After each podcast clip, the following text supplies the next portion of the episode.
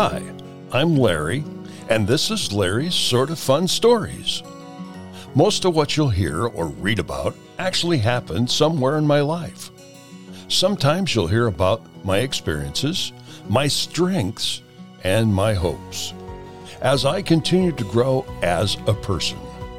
You'll discover that I've made mistakes along the way, but I'm trying one day at a time to live a better life and sharing a little of it as we go along here on Larry's Sort of Fun Stories. So thanks for joining me. Just a little note, this podcast is sponsored by Z Michelson Travel. You can contact Z at z michelson travel dot com. And Z spells her name Z E E. And Z also tells me that she likes to make your travel dreams come true. Also, check out my blog at Larry's Sort of Fun Stories. Well, on last week's episode, I mentioned Sugar Shack in Chillicothe, Illinois. This happened to be a Teen-A-Go-Go establishment that I and my friend Rod Raynell put together. And uh, we have a story about that as well.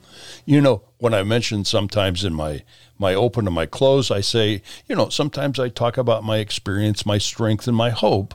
And sometimes I make a few mistakes along the way. Well, you might hear a little bit of that as we go along here on Larry's Sort of Fun Stories today. Besides putting my record player out the window and blasting the neighbors, I also got into trouble with some other neighbors a little later in life. I graduated from high school and was working as a paint shop helper at Caterpillar Tractor Company in East Peoria, Illinois. I heard the cry that was going around that there was no place for the young people of Chillicothe to go to and have some good, clean fun. Come on, everybody! Clap your hands! Oh, you're looking good! I'm going to sing my song. It won't take long.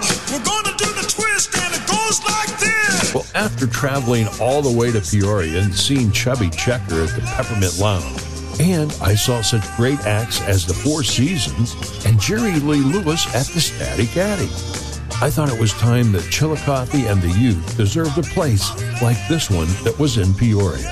After attending a Chillicothe City Council meeting and giving my big speech that Chillicothe needed a place for the youth, serendipity stepped in. A man named Dean Riggins was in attendance at the meeting, and afterwards we talked on the sidewalk outside of City Hall.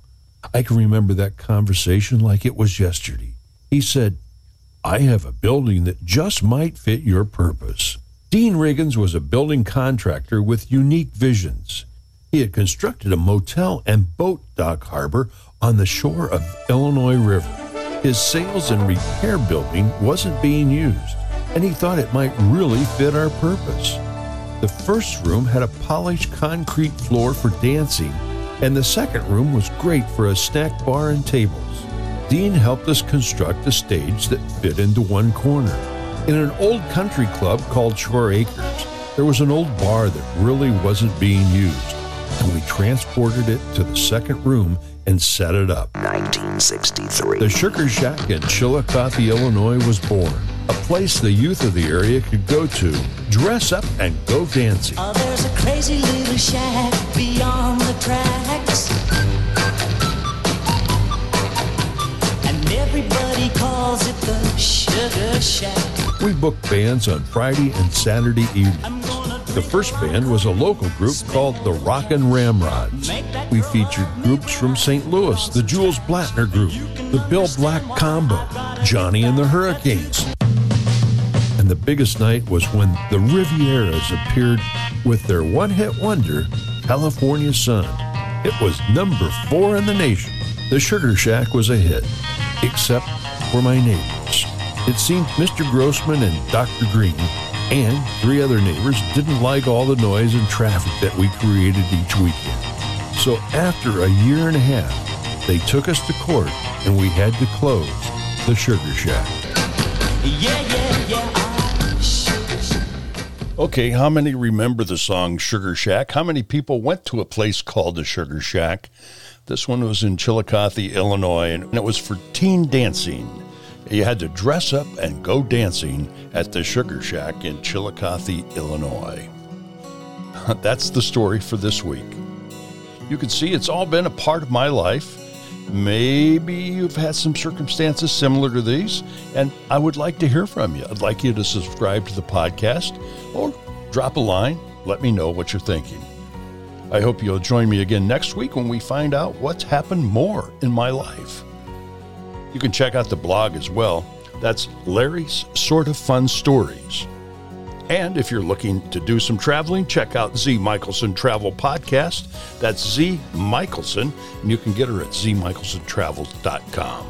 Remember, Z says she likes to make your travel dreams come true.